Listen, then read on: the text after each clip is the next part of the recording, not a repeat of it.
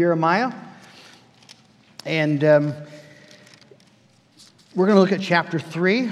So if you look between Jeremiah and Ezekiel, uh, you'll find the book of Lamentations.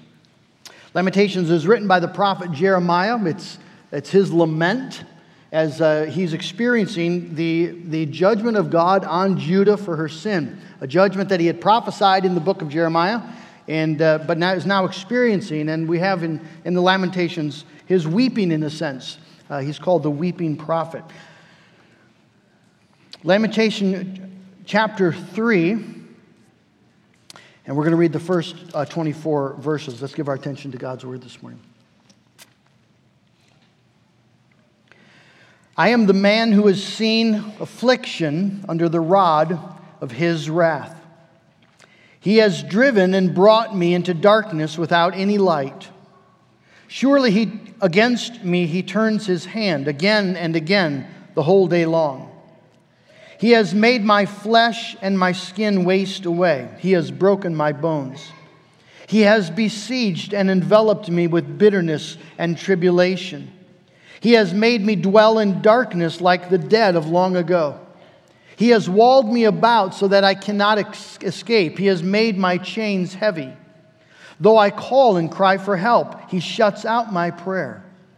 He has blocked my ways with blocks of stones. He has made my paths crooked. He is a bear lying in wait for me, a lion in hiding. He turned aside my steps and tore me to pieces. He has made me desolate. He bent his bow and set me as a target for his arrow. He drove into my kidneys the arrows of his quiver. I have become the laughingstock of all peoples, the object of their taunts all day long. He has filled me with bitterness. He has sated me with wormwood. He has made my teeth grind on gravel and made me cower in ashes. My soul is bereft of peace. I have forgotten what happiness is. So I say, My endurance is perished. So has my hope from the Lord. Remember my affliction and my wanderings, the wormwood and the gall. My soul continually remembers it and is bowed down within me. But this I call to mind, and therefore I have hope. The steadfast love of the Lord never ceases, His mercies never come to an end. They are new every morning. Great is your faithfulness. The Lord is my portion, says my soul. Therefore, I will hope in Him. Let's ask the Lord to bless His word. God in heaven, we believe that you have given us this, your holy word, uh, to edify us, to teach us who you are, to teach us your ways, to show us your salvation in Jesus Christ. But we need your spirit, both to understand it and to apply it. And I pray, Lord God, then that the spirit would be given again today in power to do his beautiful work of showing us the reality of you, the living God, and the wonder of all that we have in Jesus Christ. I pray, Lord God, that um, our lives would be impacted and changed, and we'd be encouraged and comforted today by your word. In Jesus' name, amen.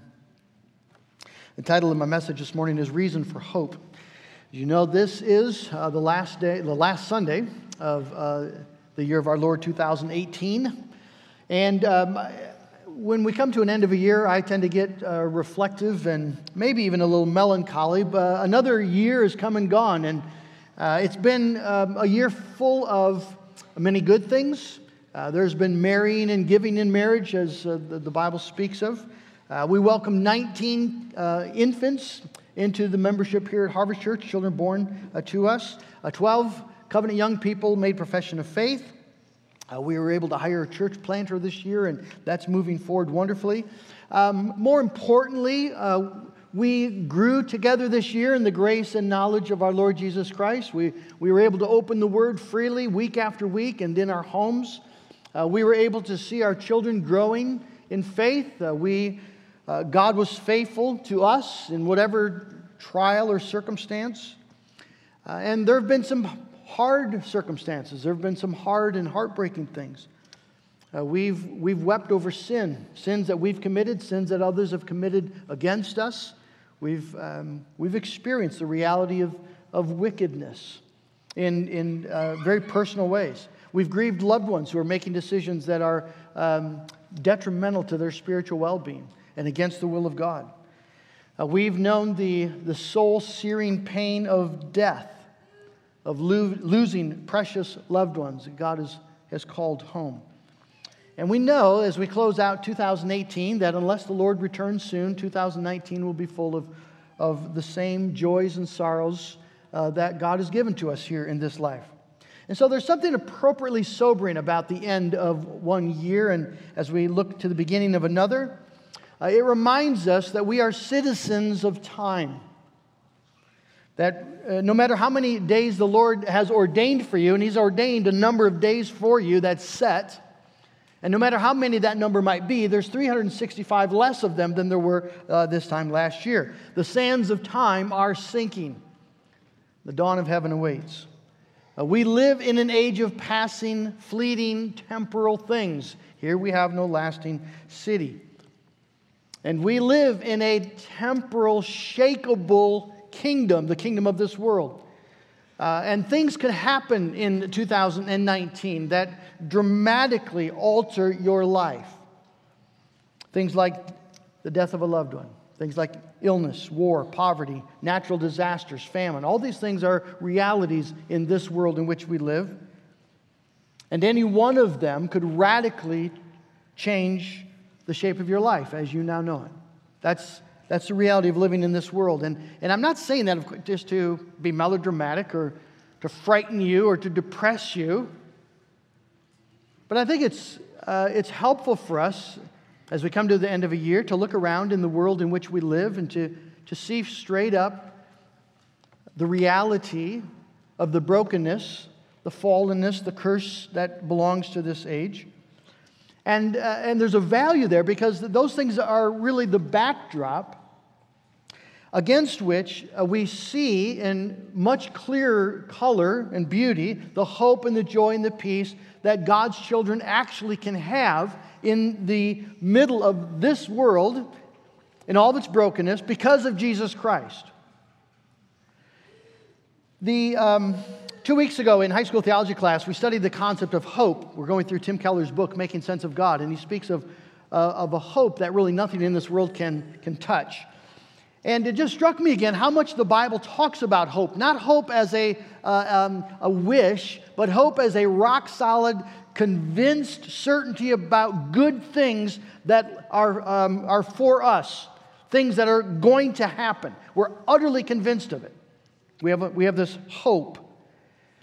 And it struck me again how much God desires that our lives be conspicuously defined by this idea of, of hope, expectation. I, I told you this story before, but I think it, is, it captures it so well. When uh, Eric Hauser was telling me when he was a young man, he was um, taking a, a, a, trip in uh, somewhere in Russia, and they were walking along a street, he and his tour guide, and um, a, a Russian man came walking past them. And as he did, he looked at Eric and sort of smirked and said, American, in a very derisive way. And Eric was somewhat uh, struck by that, and, and he said to his tour guide, Well, what, what, A, what did I do to offend the man? And, and B, how did he know that I was American? And the tour guide said to him, Well, it's, it's in your face. And Eric's like, What do you mean? And he said, You have hope. You have hope. Christians ought to be conspicuous in the world as people who have hope. And it ought to be evident in our face that we expect good things, we expect great things. Well, you have to have reasons for that. Uh, the Bible, uh, particularly the New Testament, uh, God talks over and over. Paul, Paul prays that the eyes of our heart in Ephesians chapter 1 would be enlightened so that we would know the hope to which God has called us. Paul says in Romans 12, rejoice in hope. Romans 15, 13, may the God of all hope fill you with joy and peace in believing so that you may abound in hope. Hope ought to be a conspicuously noticeable uh, mark of the children of God. And in making sense of God, Tim Keller just points out that Christians uniquely should should have this characteristic. The hope that we have in Christ is not just optimism, it is much, much deeper and certain than optimism. It's a conviction. It is uh, the Christian, uh, the life of a Christian has every reason to be exploding with, with hope, this unshakable expectation of abounding goodness in this life and the life to come. So, uh, surely goodness and mercy will follow me all the days of my life now, and I will dwell in the house of the Lord forever. That no matter what the circumstances are, the goodness and the mercy is reason for great hope. And so rather than looking into 2019 with trepidation, and uh, humanly speaking, we could point to many reasons for trepidation. Stock market is shaky.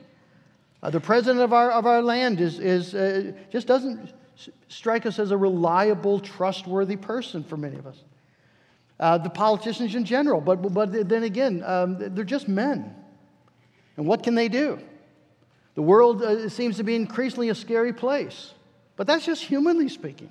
Christians, you see, have um, a whole nother way of looking at things, even in great trial. And that's the benefit of Lamentations chapter 3.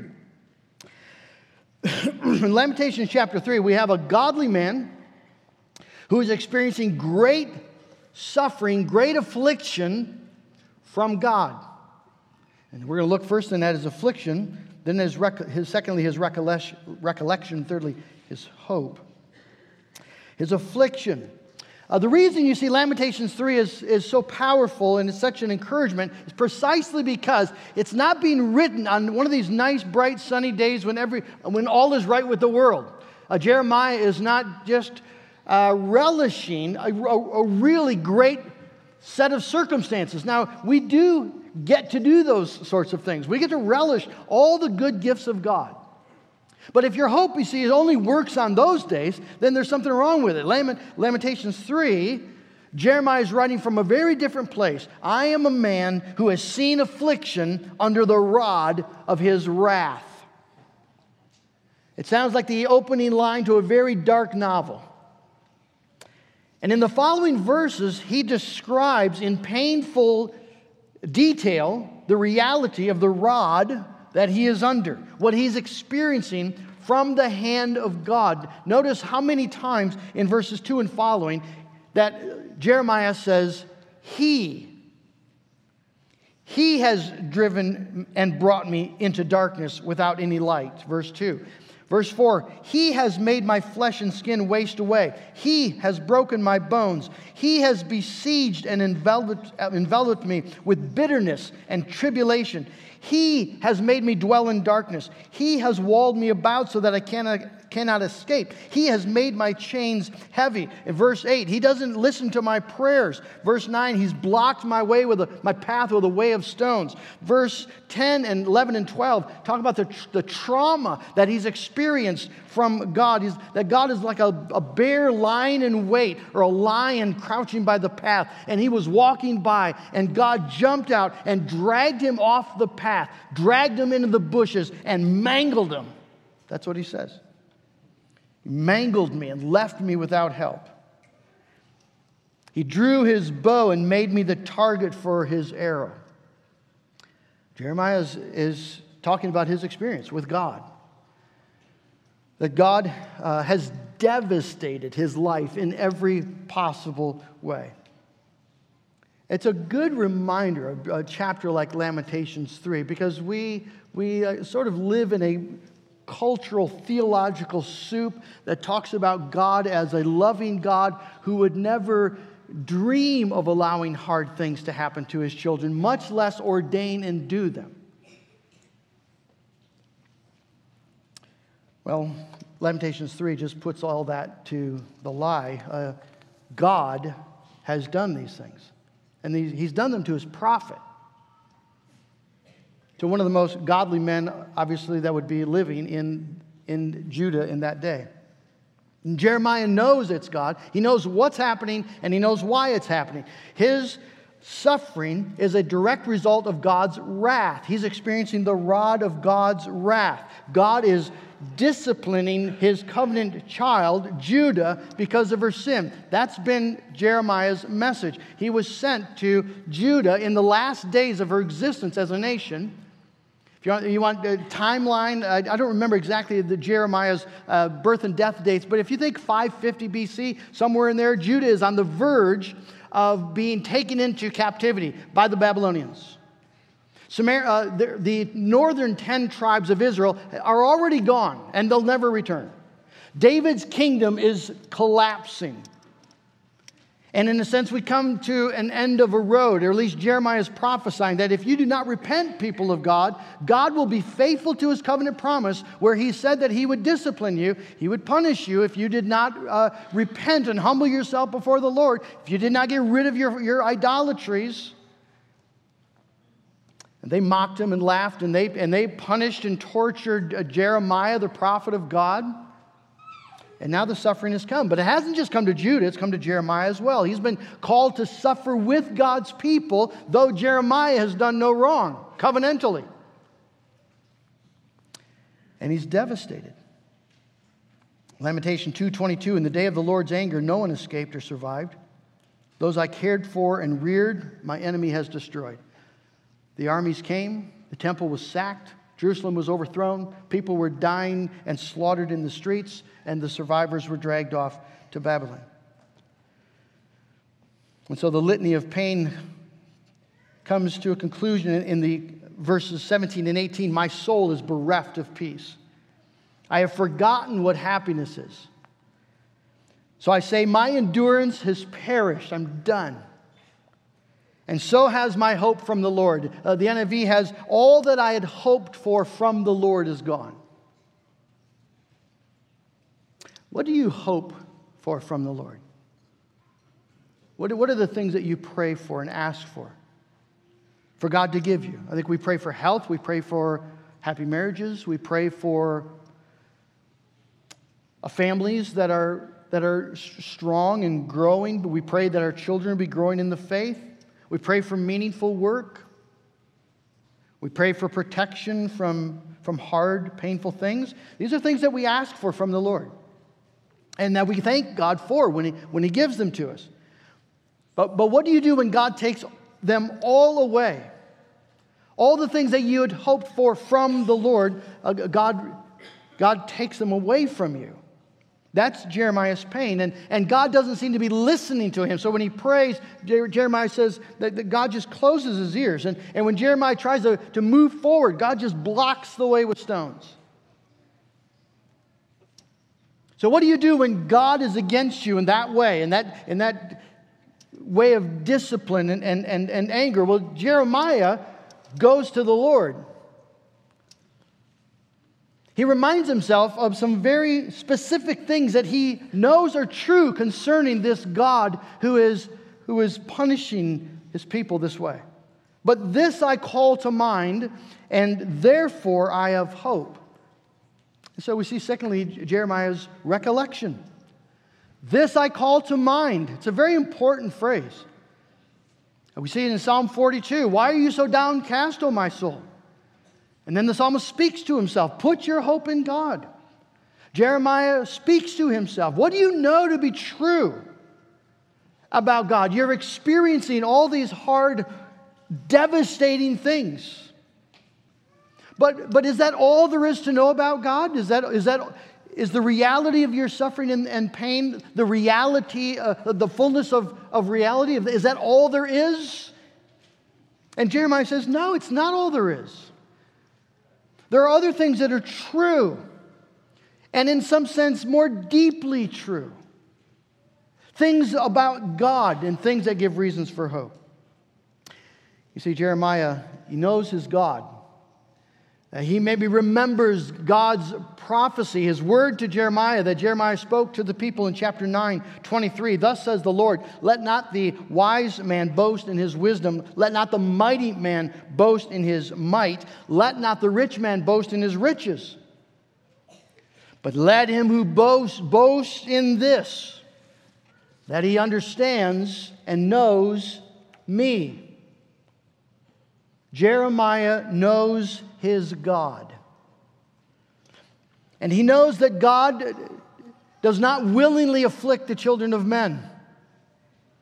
That, that behind and beneath the discipline of God, there is love, an ocean of love.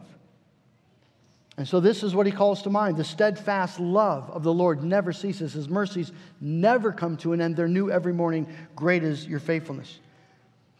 And so let's look together at these things that, that Jeremiah calls to mind, these reasons for hope. The first, the steadfast love of the Lord never ceases. The, the Hebrew is a little challenging here. If you have an NIV, it, will read, uh, Because of the Lord's great love, we are not consumed. Other translations have, Because of the Lord's great love, we are not cut off. The, the, the main idea is that God's anger is not the final word, and it is bounded by love. That, that God's anger is real, but there's a, there's a line over which it will not cross. And that line that is drawn by love means that, that God's anger will go this far and no farther. We are not consumed. We are not cut off. There's something in God that goes deeper than his just wrath. His anger is momentary. His love is eternal. The psalmist says that in Psalm 30, verse 5. His anger is but for a moment, his favor is for a lifetime. God reveals that to be true when he uh, reveals himself to Moses. In Exodus 34, I, the Lord, the Lord, compassionate and gracious God, slow to anger and abounding in steadfast love and faithfulness. And so Jeremiah calls this to mind this truth about God's steadfast love. And, and you see, the steadfast love of the Lord never ceases, and there are two reasons for that. There are two reasons it can never cease. The one reason is because it is part of his essential character and, and nature. God is love. The Bible never says God is anger. God is, is love. And you see, it is precisely because God is love that his anger is real. His, his anger is his loving and just response to evil. If you love your child, you will be justly angry when someone sins against or wounds your child or has, uh, commits evil against your child. You would not be a loving parent if you did not feel that uh, indignation. God's love is part of his character. He's eternally been a God of love. And so his steadfast love never ceases because he doesn't change.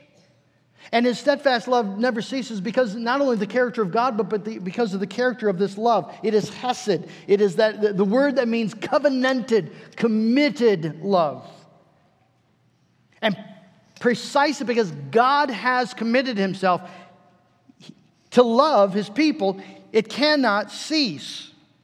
Even as he disciplines his people, he does it in love. And, and because um, he has made this promise to them, he will not consume them. Malachi 3, verse 6, also spoken to these uh, sinning people. I, the Lord, do not change. Therefore, you, O children of Jacob, are not consumed.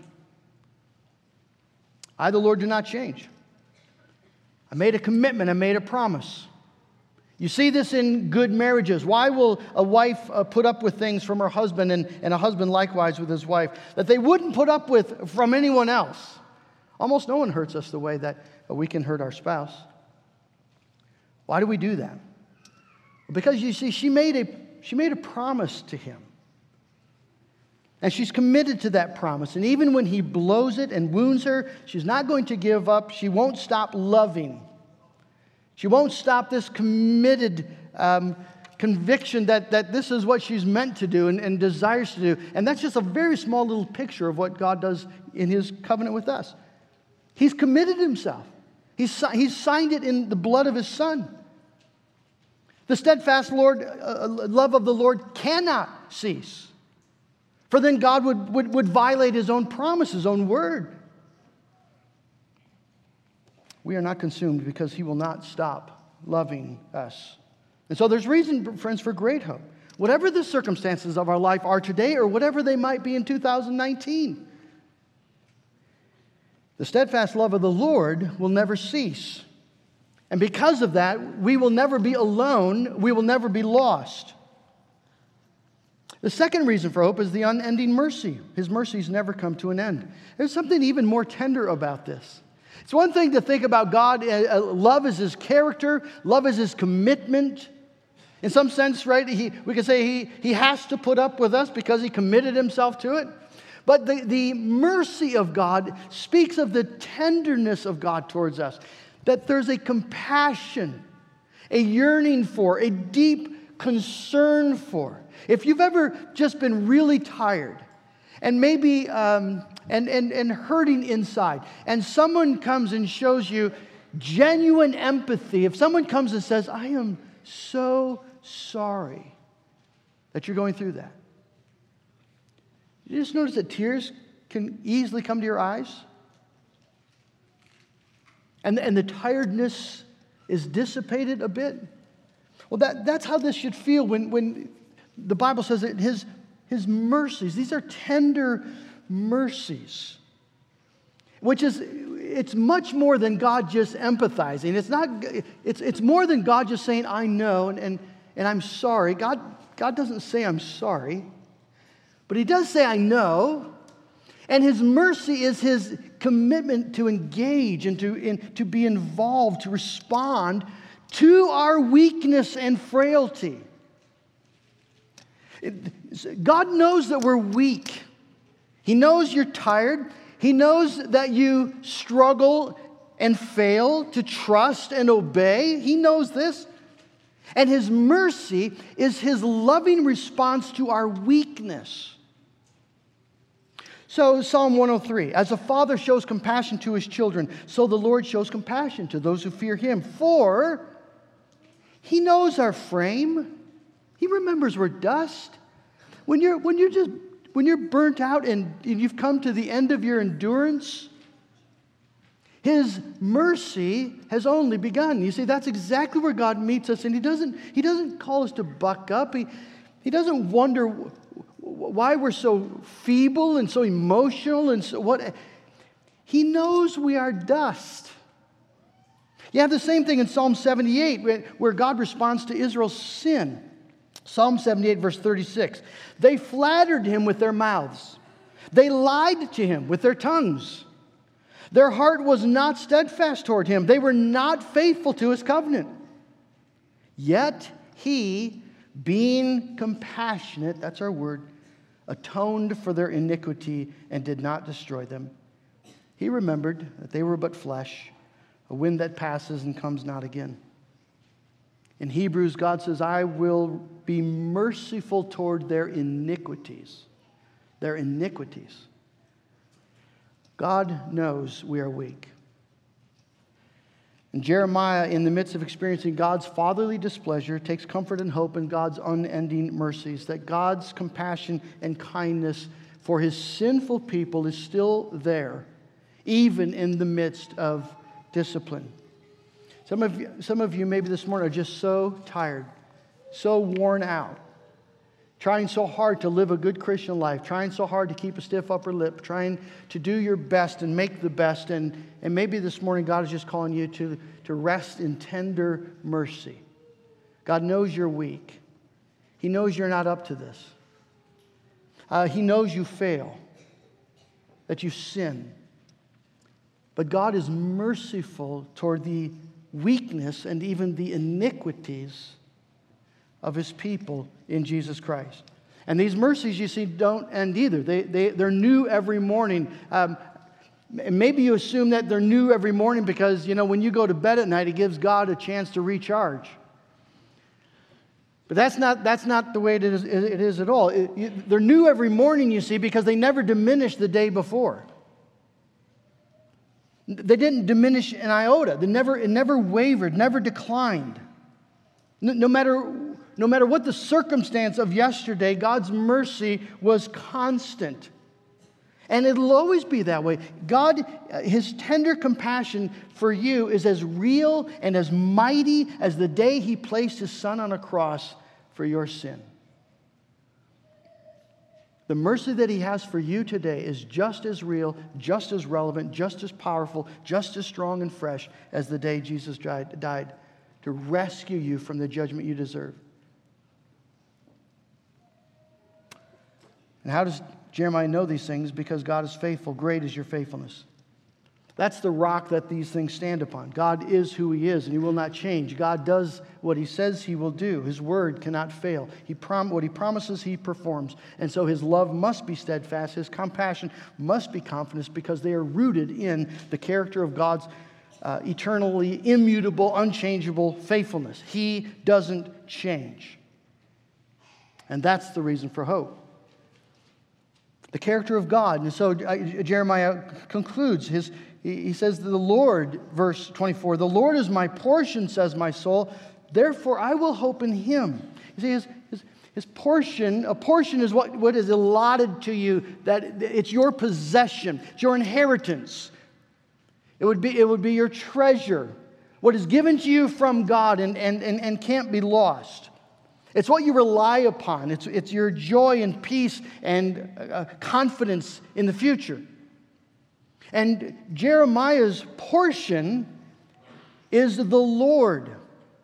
Notice everything that he had hoped for from the Lord is gone. All the blessings that God had given, all the blessings are gone. But you see, those blessings were not the portion, the Lord was the portion. And that's critical for us to remember in this world. If you are in a hard place today, you, this is good news. This world and its heartache is not your portion. This is not what God has simply allotted to you um, in, in, in any ultimate sense. These are light and momentary troubles, Paul says, that are uh, going to be far outshone and outweighed in light of the glory that is just ahead. That's 2 Corinthians 4.17. They're real, they're devastating, they're heartbreaking. There's nothing in Scripture that would, that would in any way um, undermine or under, undersell the reality of the heartache God's people are, endure. Lamentations 3 is evidence. But that's, this is not our portion. The world and its sorrows is not our portion. On the other hand, the world and its blessings is not our portion.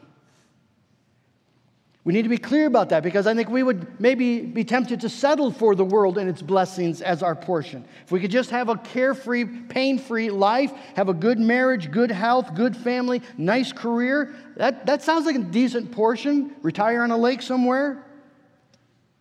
None of which is, they're all blessings from the Lord. They're all good gifts to be received with thanksgiving and praise to God, but none of them, you see, are a portion. You were made for so much more. God is our portion.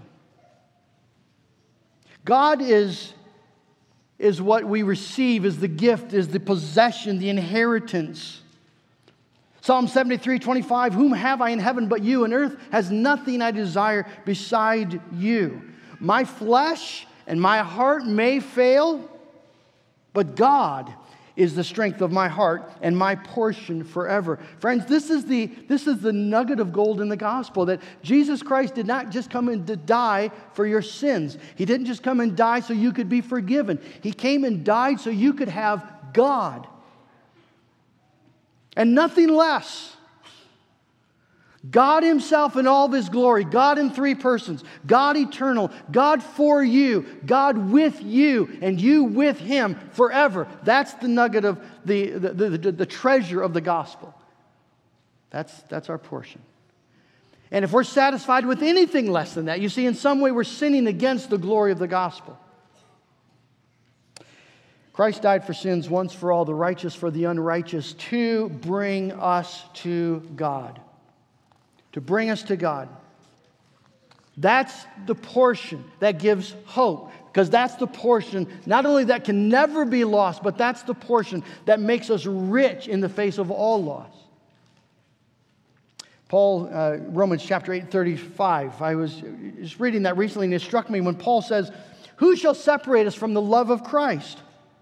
Shall tribulation or distress or persecution or famine or nakedness or danger or sword? And those you see are meant to be comforting words. I remember reading those words and saying, well, tribulation doesn't sound good, distress doesn't sound good, persecution is awful, famine is terrible, nakedness, oh, the shame of that, danger, no, sword, none of these things are appealing. But you see, the comfort here will only be comforting if we value the love of Christ more than we value anything that can be lost by tribulation, distress, persecution, famine, nakedness, or sword. You see, if the things that can be lost in those ways, if that's your portion, the love of Christ is not going to matter to you. It won't matter. There won't be any comfort there. But if to live is Christ, if His love is better than life, if communion with Him is, is your portion, if if, if Jesus Christ and the love of Christ really is what you long for, if that's your portion, you see, then you have nothing to fear because nothing can separate you from that. Nothing can separate you from Him.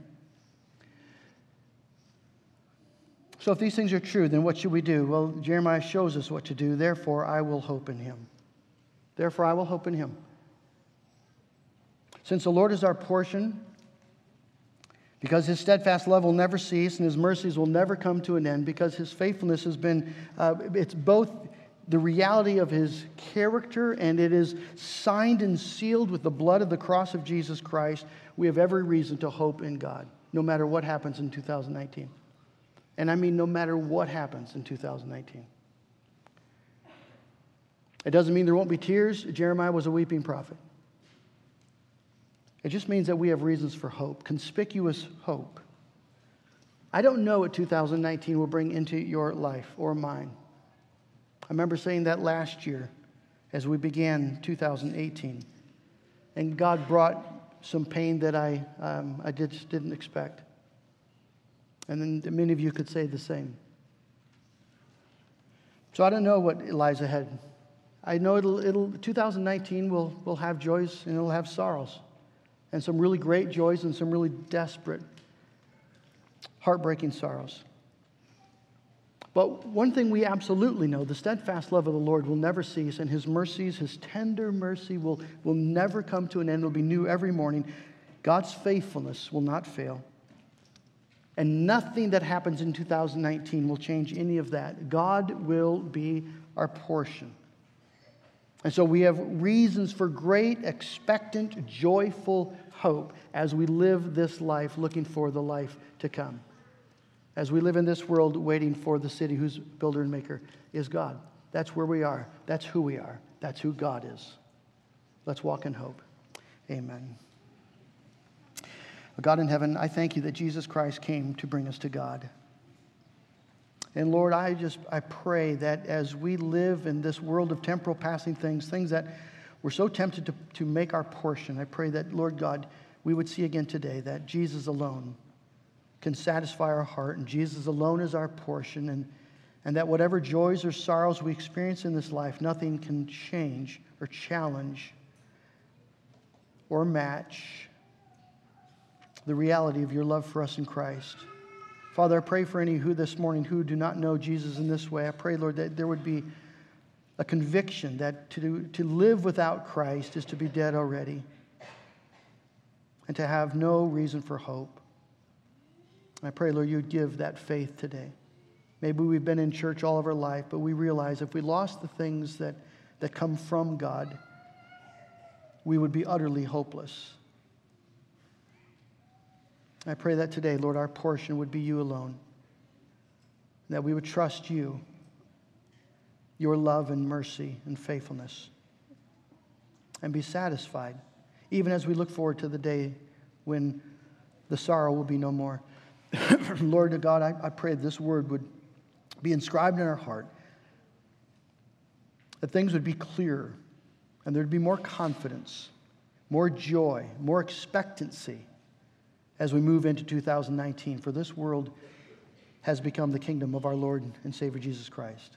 And one day, one day, we will live with him. Until then, he walks with us, and so keep us walking with faith and hope. In Jesus' name, amen. Let's sing that hymn you know from heart. Uh, Great is thy faithfulness, O God, my Father.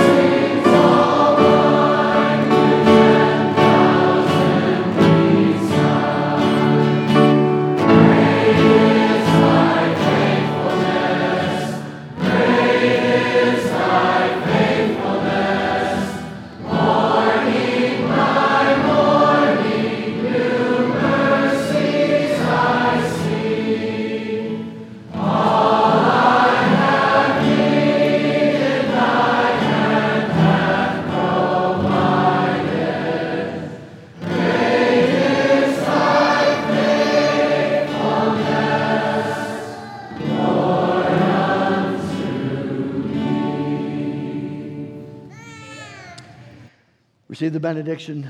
Now may the Lord bless you and keep you.